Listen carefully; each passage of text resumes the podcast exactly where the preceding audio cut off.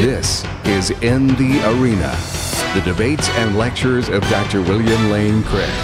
In this presentation, Dr. Craig answers questions and discusses apologetics at Watermark Church in Dallas, Fort Worth.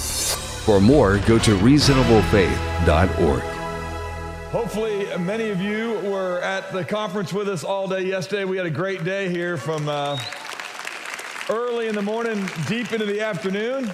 And what we're going to do today is kind of wrap up what we did yesterday. If you aren't familiar with what I speak of, we spent yesterday with some of the brightest minds in the, in the, in the world, frankly, who uh, can deal with questions that believers are consistently asked with, or that those that have an adversarial view towards the Christian faith often present.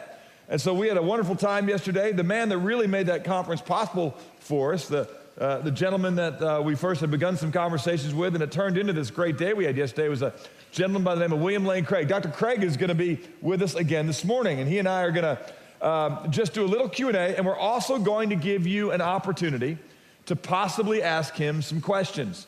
Um, and so behind me, you're going to see me throw up a text number, 95495. You put the keyword watermark in there, and you can fire a question out. Now, we'd certainly like to give um, you a chance to uh, at least voice your questions. We'll assimilate them. There's no way we're going to answer um, a dozen of them. But we'll take a look at them and see if there are a few that pop and that are consistent. And then uh, after Dr. Craig and I get done with a little bit of a dialogue, um, we might uh, answer your question. So again, uh, 95495, keyword watermark. And um, we're going to bill $3,000 to your phone. But the good news is, $2,900 I will use wisely. The other 10 will go to things that you would be proud of. So, no, no charge your phone. Just text it there, obviously, and, uh, and we'll see if we can't answer some of your questions. Dr. Craig, why don't you come on up? As he does, let me uh, introduce him to you a little bit. He is currently uh, professor of research philosophy uh, at a university in California. He has a doctorate in philosophy from a university in Belgium. He has a doctorate in theology um, from a university in Munich, correct? Mm-hmm. And uh, before that, you uh, spent some time uh, studying philosophy at other places. Dr. Craig is one of the world's leading minds. He's written over 30 books on topics that we're going to be talking about today, including something called the Kalam cosmological argument for the existence of God. Now, that is a, interestingly enough, it is an Arabic word, right? Yes, right. And it, it, was first introduced by a, um, uh, I guess, a, a, Muslim, right, who brought well, this idea Well, it was highly developed by medieval Muslim theologians, but they didn't actually originate it. They got it from early Christian uh, philosophers who were responding to Aristotle. Aristotle believed that matter was eternal and uncreated. And these early Christians, because they believed in God and creation, began to offer arguments to refute Aristotle. And what happened was when Islam swept across North Africa and conquered these Christian lands, mm.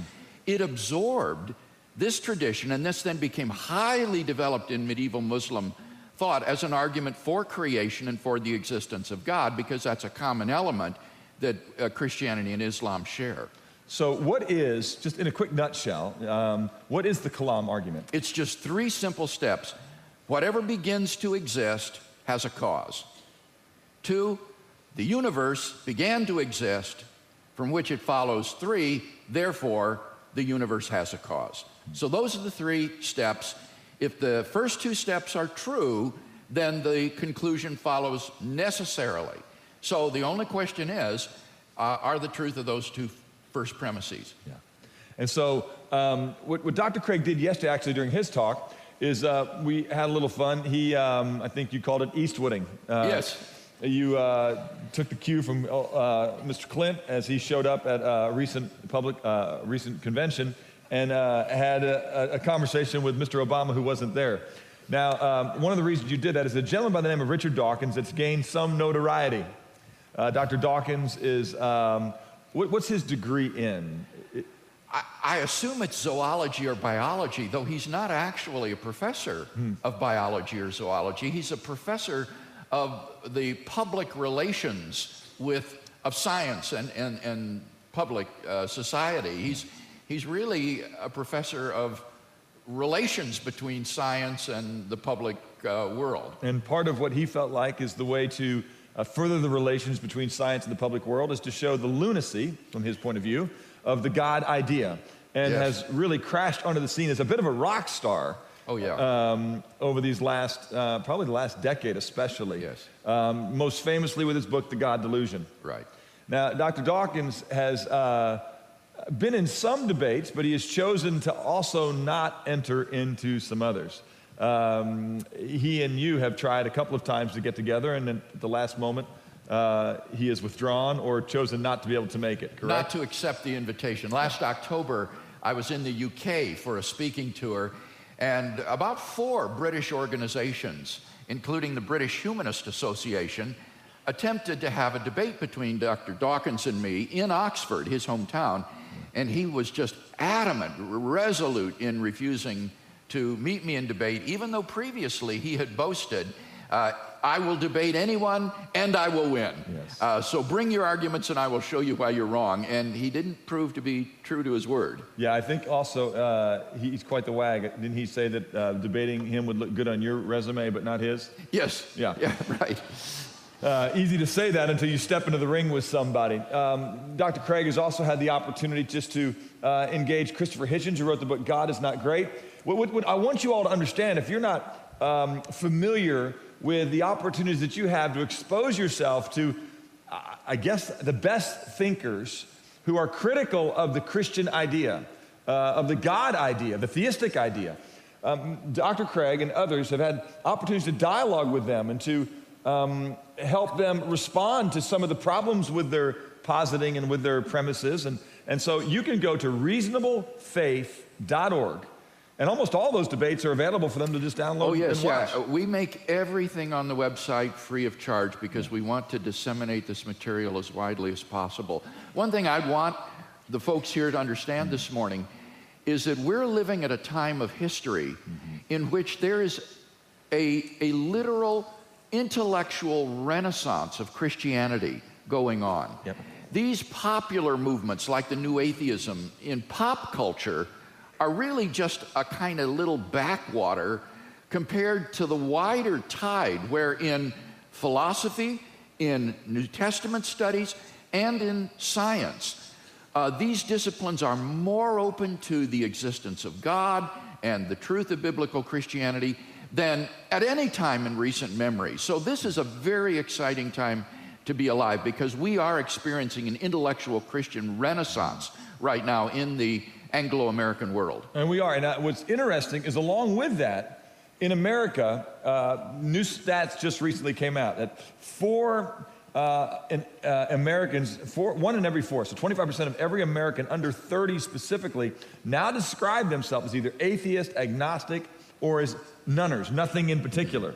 Um, five out of six young people, I guess also described by under 30, are dropping out of church who have been in there. It's a historic rate of departure.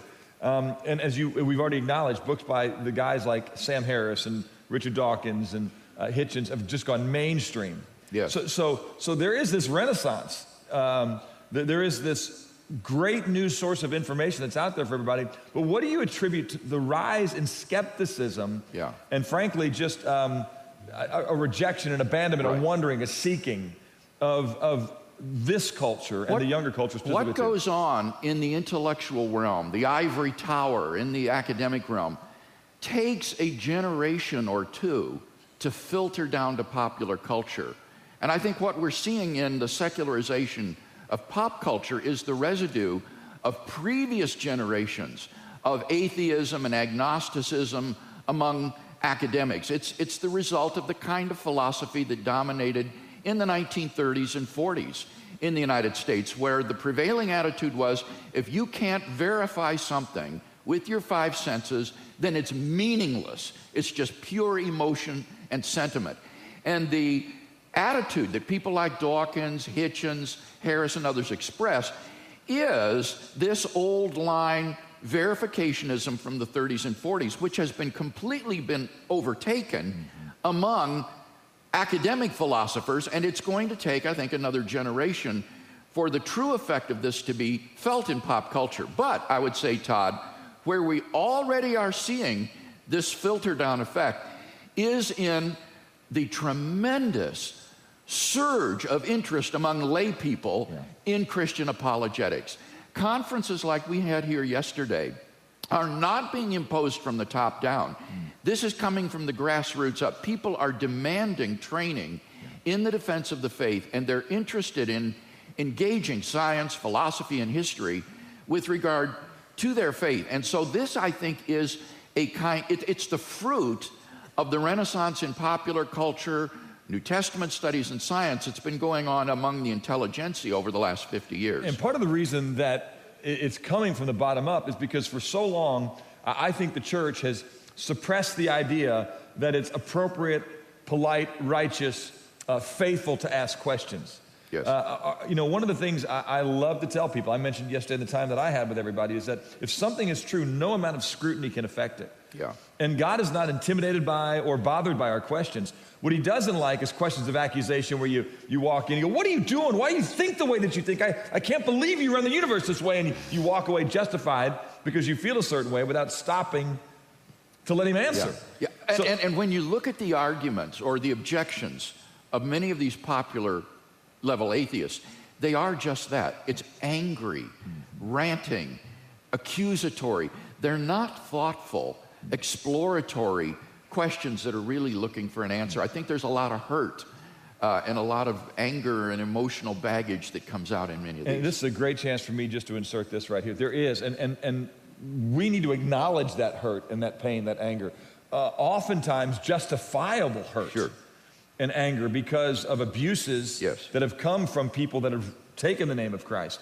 Let me, let me just offer you this. One of the things that I say often to people in the midst of that kind of pain when you grew up in a home, like Shelley did in your Watermark News today, where there wasn't a father present, and so other men showed up who showed her affection that they then turned out to be predators consistently in her life and have gone through a spiral of brokenness and looking. When, when, when, you have abuse that happens to you, or when you suffer at the hands of others, to continue then in a cycle of self destruction and rebellion against truth itself is not bringing healing and it's not hurting God. You're just continuing the abuse now, not at the hands from others, but at your own hand.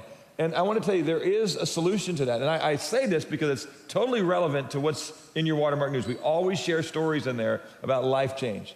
And so some go the direction of these gentlemen that we've talked about, and others go where Shelley does, where she finds healing. And she sees that what men intended for evil, God can in fact use for good. And, and the full cycle of vengeance and justice towards all that Shelley and others like her have experienced isn't complete yet. And, and God would offer um, that we would pray for those that do that harm to us, but also that we as believers would acknowledge that harm has been done to people yes. uh, significantly. And so let me ask you this. Let's just say somebody showed up and, and, and, and, and um, said, I have been hurt, Dr. Craig. I've been hurt uh, in ways that I don't even have the courage to share publicly.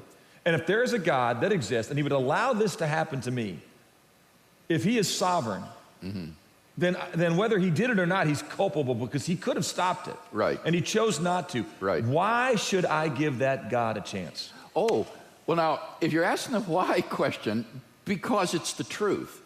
And here, one would share with such a person the good arguments and the evidence for the existence of God and the truth of Christianity and the claims of Jesus of Nazareth, his resurrection from the dead. You don't make a decision about the truth based upon your emotional scars. Uh, emotions can lead us astray. You've got to look at the arguments, the evidence, and the truth. So the reason you should believe it is because it's the truth. Now, why would God allow these horrible things to happen in a person's life? Here, I think the answer is that God is sovereign and He has morally justifying reasons for allowing the evils in the world that are by no means always apparent to us. But if we're convinced that there is such a being, uh, as the Bible describes, then when these horrible things happen to us, they are only within the wider providential plan of a God who ultimately has justifying reasons for permitting these sorts of things to happen. Let's do this because one of the things that we want to do, I mean, it's, it's our job to equip the saints. I mean, Dr. Craig has um, very generously uh, spent his life putting together materials to equip the saints. And, and as he shared, everything at the reasonablefaith.org website, I keep saying that, hoping that you might pay attention to it. um, uh, is available there for free. What I want to do is show you another resource. Frank Turek uh, was one of our speakers yesterday. Yes. And Frank, what was that, about a minute and a half? That little uh, video clip that he had that answers that problem of evil. We're going to load that. Blake, would you just let me know when we've got that loaded? And we'll show that to you this morning as an example of the kind of stuff that's out there for you that answers this kind of question. Dr. Craig, so many folks, when they, when they come across questions like this, they'll they go, Oh, I wish you know, Ravi Zach- Zacharias was here. He was a classmate of yours, by the way. Yes. You two uh, went to Trinity together. We did. Did you kick his tail like in all the stuff? Was he way below the curve Well, on you? no, it was really funny. He and I were both in our very first class in seminary together under John Warwick Montgomery. And Montgomery had us the class assignment to write a paper, and he would pick the best paper of the class to be published. Well, as it turned out, the best paper was neither by Ravi nor by me. It was by a fellow named Tim Erdel, who is now a philosopher at Bethel College in South Bend, Indiana. And this is one of Tim's proudest boasts is that he beat Ravi and Bill Craig in this class. Yes, I would, I would think so. That's, that's, that's tremendous. So, um, what, what, uh, what, when, you, when you come across somebody who says, I wish Ravi was here, I wish Bill was here, um, and, and they just consistently find themselves unable to answer a question, a person who's just starting down this arena, when they don't just share what we believe, but then are quickly silenced by the intimidations of, well, that's crazy. What, what would be your admonition if they're out there today and Right. they're starting this journey as a person who is going to grow as an apologician? all right? Yes. Define apologetics and tell them what you would recommend to them, one, two, and three, to begin to equip All themselves. right, apologetics is simply the defense of the faith. That is to say, why we believe that the Christian faith is true. And if a person is just starting off, I think the very first thing is to be honest about admitting when you don't know.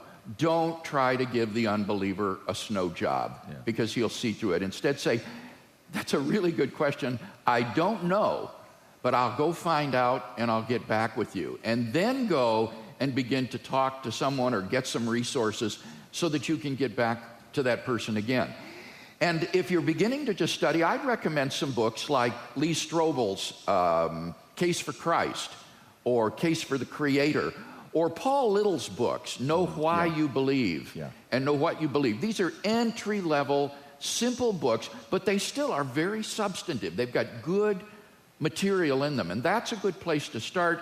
Once you've done that, you can move up to something like On Guard or Reasonable Faith and uh, keep going as far as you want. But I think that most 95% of the questions you hear from unbelievers are the same.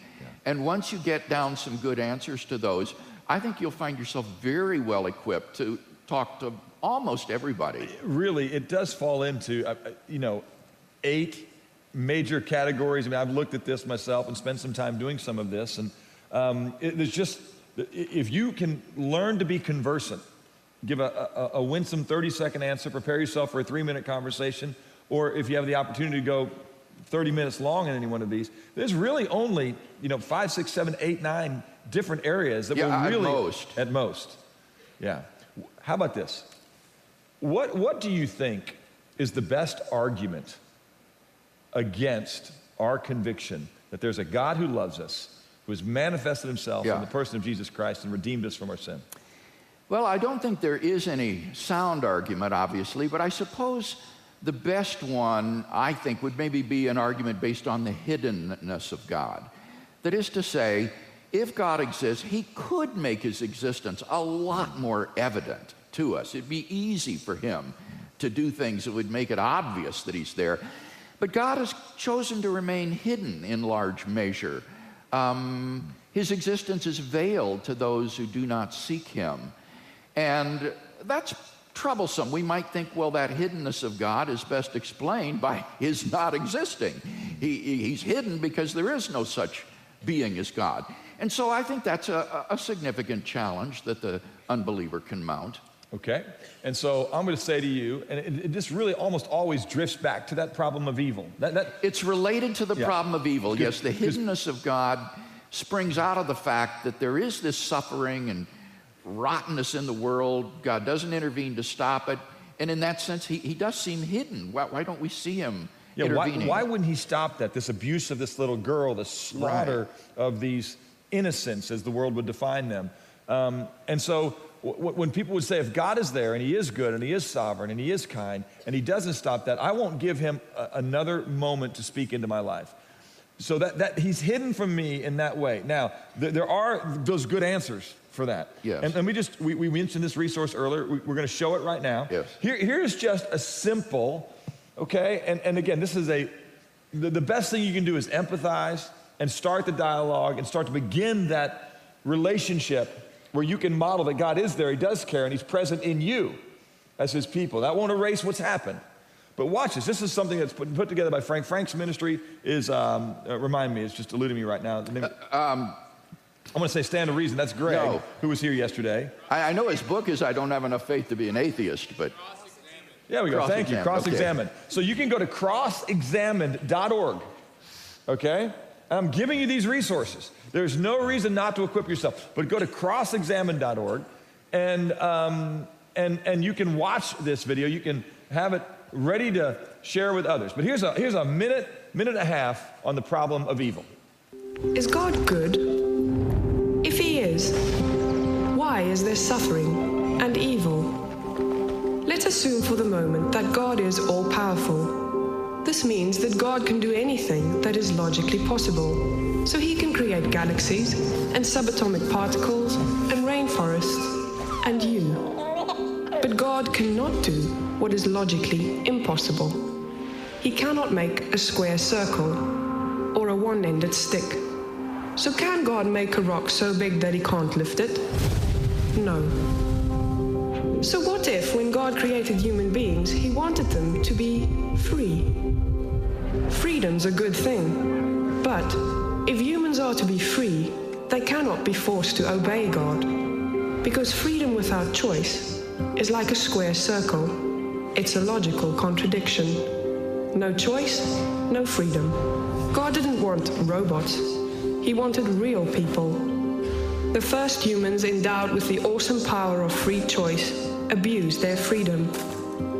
The tragic consequences of their bad choice and our bad choices ripple across the world. God is responsible for the fact of freedom, but humans are responsible for their acts of freedom. But let's remember, we don't suffer alone. God will put an end to suffering and evil. And God became a man to suffer with us. God is good, and He wants real people like you to know Him. But the free choice is yours. It's tremendous. And resource like that, you saw there, unfortunately, we live, uh, thank you. Neither of us are responsible for that, so you can, you can thank us if you'd like to. uh, uh, the, the, the little soundbite that we live in a soundbite world. And so, um, you know, that, that idea of God being is responsible for the fact of freedom, and people are responsible for the acts of freedom. that was very nice. Yes. And so those are the kind of responses. Then you can go on. And so let me just give you a, a, quick answer to this. Well, that's great. Why doesn't God stop those that are acting in their freedom in a way that is bringing so much pain to others? And good news is, is that God has already answered that question.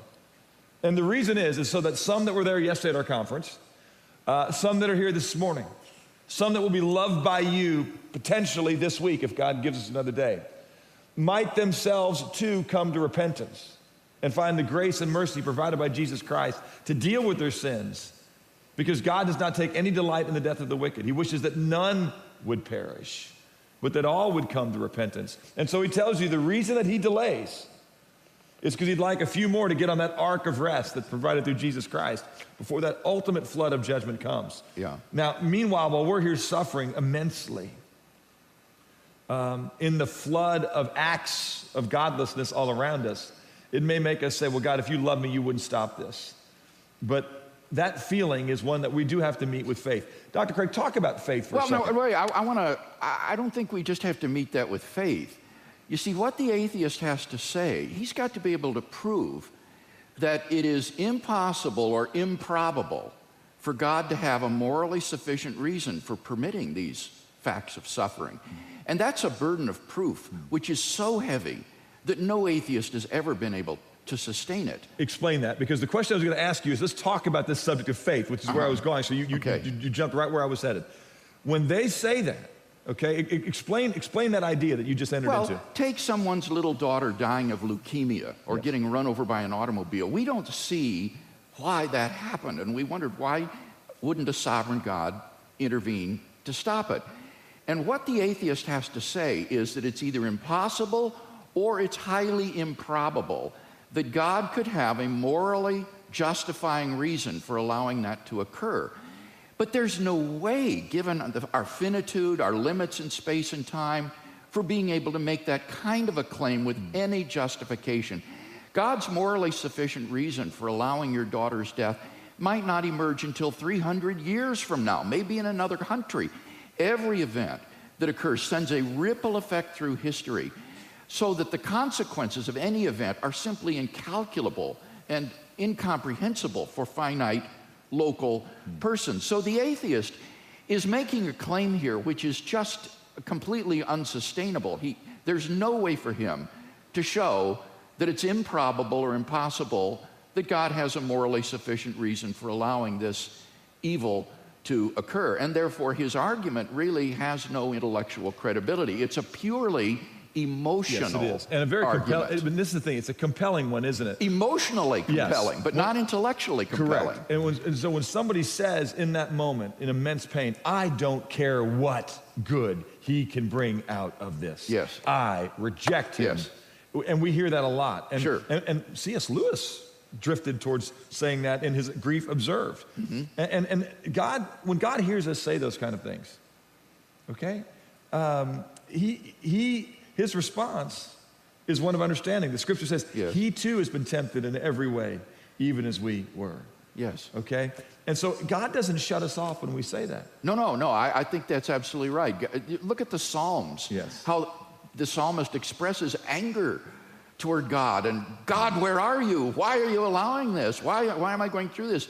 I think the lesson of the Psalms is come to God with your hurt and your pain and your anger and don't try to stifle it and suppress it. Let it out. And- And, and- he li- he'll listen to you. He'll listen. And if you'll let Him, if you'll listen to Him, as Christopher Hitchens acknowledged, He gives the only consistent, um, logically constructed, plausible answer that, frankly, even Hitchens acknowledged you know what? Christianity alone solves this problem. Yeah. I, I remember Bertrand Russell, the great atheist philosopher, once said that no one can sit at the bedside of a dying child and believe in God. Yeah. But when Jan and I were in Paris, we met a young minister who was trained and now worked in counseling dying children. Hmm. And I thought to myself, counseling dying children, what would Russell have said to those children? Yeah. What could he say? Too bad? Yeah. Tough luck, that's all the naturalist has got to say. It's, as you say, it's theism, it's belief in God that provides a hope and, and a reason for the suffering that it, it's redeemed. Whereas in atheism, we're locked in a world that is filled with gratuitous and unredeemed suffering, and there is no hope of escape. What is the moral argument for the existence of God? Mm-hmm. The moral argument for God is also very simple three steps.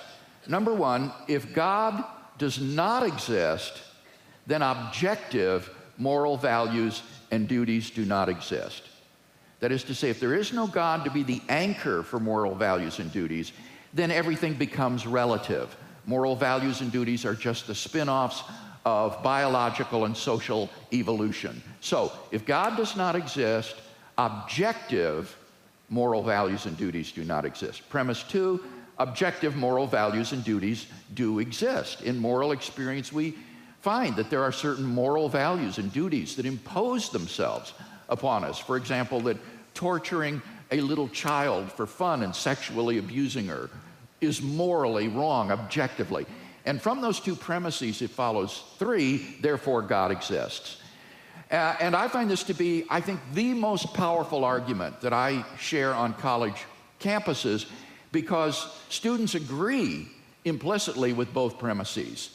Uh, they've just never seen the logical implication of putting two and two together, that this implies God's existence. And, and, I- and I heard Hitchens argue the same thing. Hitchens said, just because I don't believe in God doesn't mean I've got to be um, a, a molester or that I don't think molesting is wrong. Your response to that? Well, it's just a complete misunderstanding of the argument. The argument is not that belief in God is necessary for objective moral values to exist. The argument is that God is necessary for there to be objective moral values and duties. There needs to be an objective anchor point, whether anybody believes in God or not. So the claim is not that atheists don't live moral lives or that if you don't believe in God, you can't live a moral life. I wouldn't ever make such a silly claim as that. The claim is rather if there isn't a God to serve as an objective plumb line for moral values, then everything becomes relative, regardless of what you think. Uh, haven't some argued that no, the Darwinist idea is also uh, a provision that would cause us to choose morality, uh, choose some standard, because if we don't, then we're going to uh, uh, no longer continue to exist Yes. as a species. And Right. so, for, for Darwinistic reasons, we've chosen morality. I, I use those Darwinian arguments in support of premise one that if there is no God, then moral values and duties are exactly what the Darwinist says. They're just the spin offs of evolutionary development and sociological development. They are behavior patterns ingrained into the human species that are conducive to survival Yes. in the struggle for survival. If we have these illusory moral beliefs that give us cooperation and altruism amongst one another, our species is more apt to survive in the struggle for survival. So these aren't really objective moral values, these are just the, the by, byproduct of uh, the struggle for survival. And to that you say, Well, to that I say that's right. That is premise one. That if, if there is no God, then the Darwinist is absolutely right. But I think there are objective moral values and duties. Uh, and again, I think that's what we apprehend in moral experience.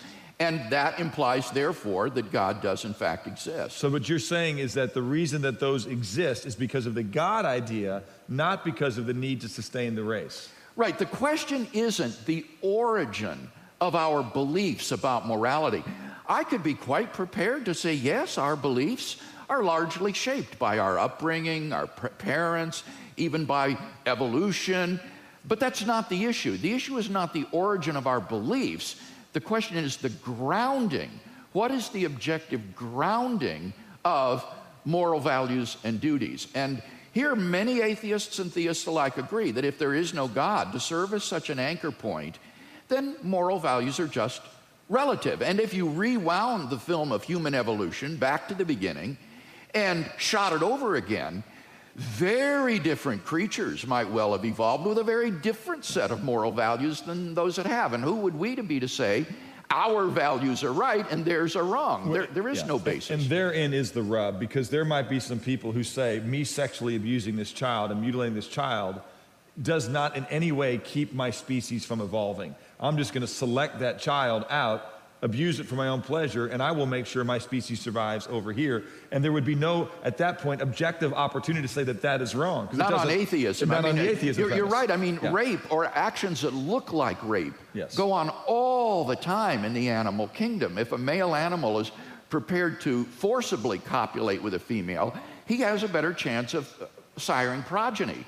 So the Darwinist naturalist could say that his sexual misconduct is actually conducive to survival of the species and propagating his genetic uh, gene pool. And that's exactly what you see in dictatorial countries. When you see the king is law, you'll see uh, a lot of times those that are in positions of power using their power to uh, find their own pleasure and sustained prominence by causing others to suffer. And it really isn't the survival of the species, it's the survival of themselves Yeah. in their deified state. All right, let's go to some of these questions. Can I? Sure. All right, wh- where's, where's one get uh, a, a snappy pair of red suspenders like that? Okay, uh, I- I'll tell you, there's an online site called Hold 'em Up.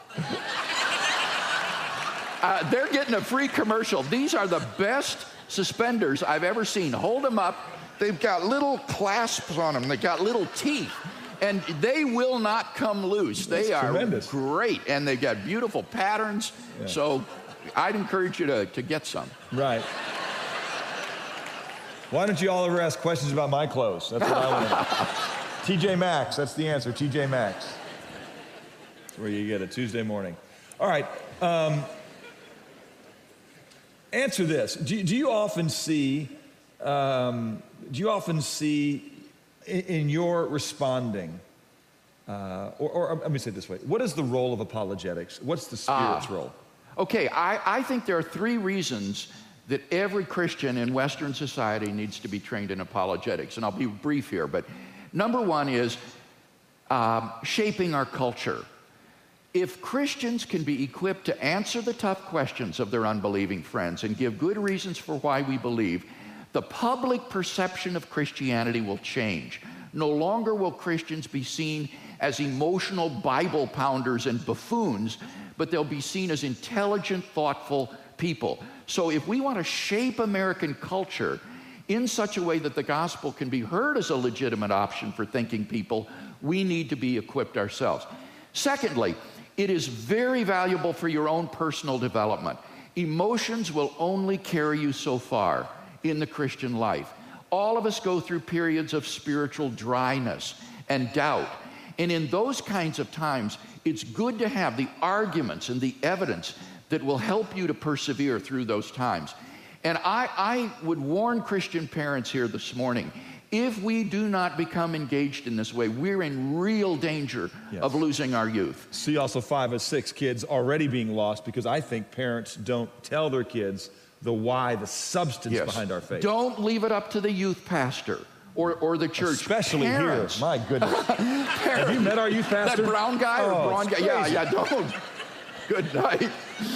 Yeah, parents need to be engaged themselves and ready to answer their children's questions simply at first, from a young age, and then with increasing depth as they grow older. In, in high school and college, Christian students are assaulted intellectually with every kind of non Christian philosophy conjoined with an overwhelming relativism. And, and if we don't equip them, we're going to lose our next generation of youth. Third point, very quickly, it's very helpful in evangelizing non believers.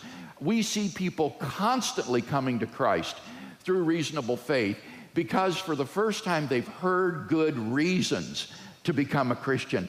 And it's just thrilling to see people coming back to Christ after apparent apostasy or coming to Christ the first time because they've heard a gospel presentation combined with good reasons. At the same time, you don't ever feel like, hey, I've got to convince you, and that, that my argument will be the ultimate agent. We know it's the Spirit of God that yes. does the work, but, but that some people say that as an excuse for why they don't need to prepare. Yeah, and that's wrong because they fail to recognize that the Holy Spirit uses yes. means. He doesn't just zap people, He can use preaching, he can use argumentation. He can use evidence. So the Spirit of God uses means to draw people to Himself. That's exactly right. God wants us to love Him with all of our heart, soul, mind, and strength. They take the right. Meat Loaf approach. Two out of three oh. ain't bad.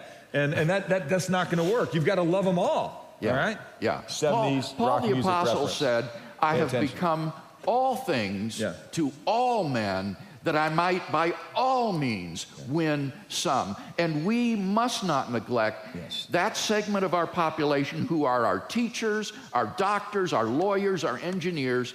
The church has got to be reaching out to these folks too. Yeah. What's so great about the questions that are coming in, we've answered so many of the questions that are coming in already just in a little conversation in a few minutes, which is again evidence that the primary questions that people have, there's not that many of them. I mean, wear this tape out on Watermark Media. Uh, we'll give it to Dr. Craig. If you want to go to Reasonable Faith, it'll be on his site Thank you. too. Wear it out and just go listen to these things and, and be prepared. We are to be ready to give a defense yeah. when anyone asks us to give an account. We trust that God's going to do the work, but as, as, as he said, Paul did it. I think the reason most of us don't do this is because we're I hate to say it, lazy. I agree. I think it's intellectual laziness, and, and we really need to get off our behinds yes. and study to show ourselves approved, as the scripture says.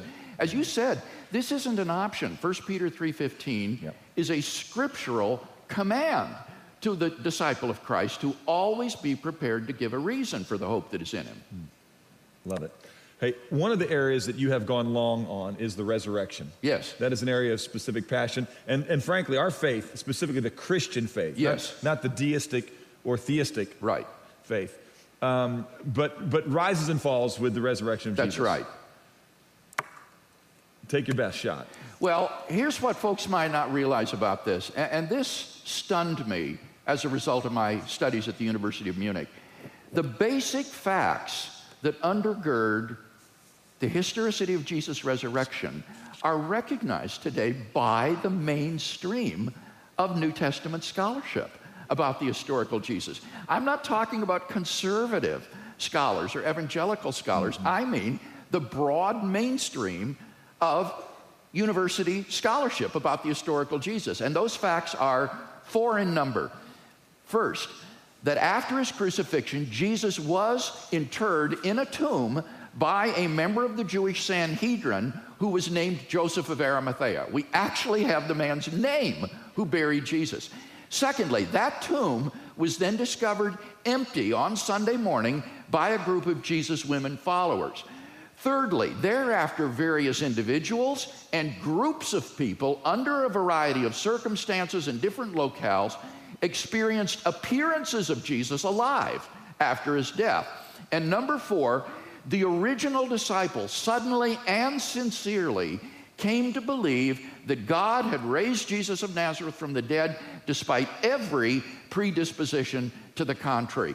Those four facts are not just Christian beliefs or the beliefs of conservatives. These are recognized by the majority of New Testament scholars today, including Jewish New Testament scholars. So, really, the only question is how do you best explain these four facts? And I'm prepared to argue that the best explanation is the one that the original disciples gave, namely, God raised him from the dead. Okay, so one of the things that happens is you do that, and this is one of the questions that pops up too. Eventually, when you talk about the reliability of the text, because you just said, hey, New Testament scholars and even Old Testament Jewish scholars that look at the New Testament Right. agree with these things. So eventually, you're going to get back to the issue of the Bible. Is it a, a, a reliable and trustworthy document? Talk about the All right. scripture. This is, I think, a misimpression, Todd, that a lot of people have. When these historical scholars approach the New Testament documents, they do not do so as inspired, holy books that are inerrant Yeah. because they're the Word of God. They approach them like they would approach the works of Herodotus or Thucydides or other ancient historians, completely secular. And they are quite prepared to say that the scriptures or the, the New Testament documents are full of errors, contradictions. They don't think it's necessarily reliable in all that affirms. And even with that degree of skepticism and objectivity and neutrality, these four facts hmm. still emerge as historical nuggets which are recognized by the majority of New Testament scholars mm-hmm. today or historians. So it actually doesn't presuppose the general reliability of the New Testament. Mm-hmm. It just says, let's look at these as ordinary historical documents, try to sift the wheat from the chaff. What are the historical kernels that we can pull out of this? And among that wheat, among that chaff, this historical core emerges these four remarkable facts about Jesus of Nazareth. And the question is then, what is the secular historian going to do with this? And the, the answer for the secular historian is typically, I don't know. I, I, I have a, a hole here in history which I cannot plug as a secular historian. And so they're simply left with agnosticism. Uh, agree or disagree with this statement that most people reject Christianity not on the basis of an intellectual issue, but more an issue of the will. I'll agree. Yeah. I think that for most people who reject the evidence for Christianity, they are really very, very unfamiliar with it. They, they have n- never looked into it in any depth. I find this is particularly true of university professors. They are skilled and intelligent in their narrow area of specialization, Yeah. such as quantum chemistry, Russian literature, uh, mathematics, or something. Poor personal grooming, those kind of things. But they've, they've never really investigated the evidence for Christianity. So most people who reject the Christian faith, uh, I think, do so on the basis of personal, volitional, emotional Yeah. sorts of reasons. You know, uh, let me just wrap up our, our, our time this morning with this. And that, that um, as you go and as you speak to people, one of the things, don't, don't start with the why. You always want to start with the what. You know, um, when, when people sit there and they say, Well, I'm not, how do you know the Bible's inspired? Uh, one of the things that I love to do, uh, some people have called it the judo technique, is I just say, Wait a minute. Without a doubt, the Bible is the most renowned book in all of human history. It's been the most read, the most translated, the most published.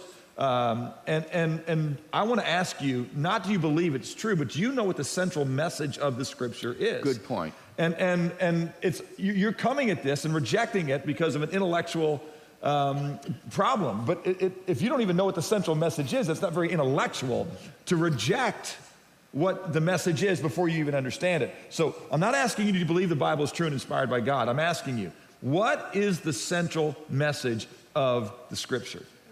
And most of the time, they won't give it to you. They don't know it. Wow. And that's an opportunity to then to share exactly. the gospel. And, and so you want to lead that. And I, I want to remind you with one other thing, okay, or, or, or two things.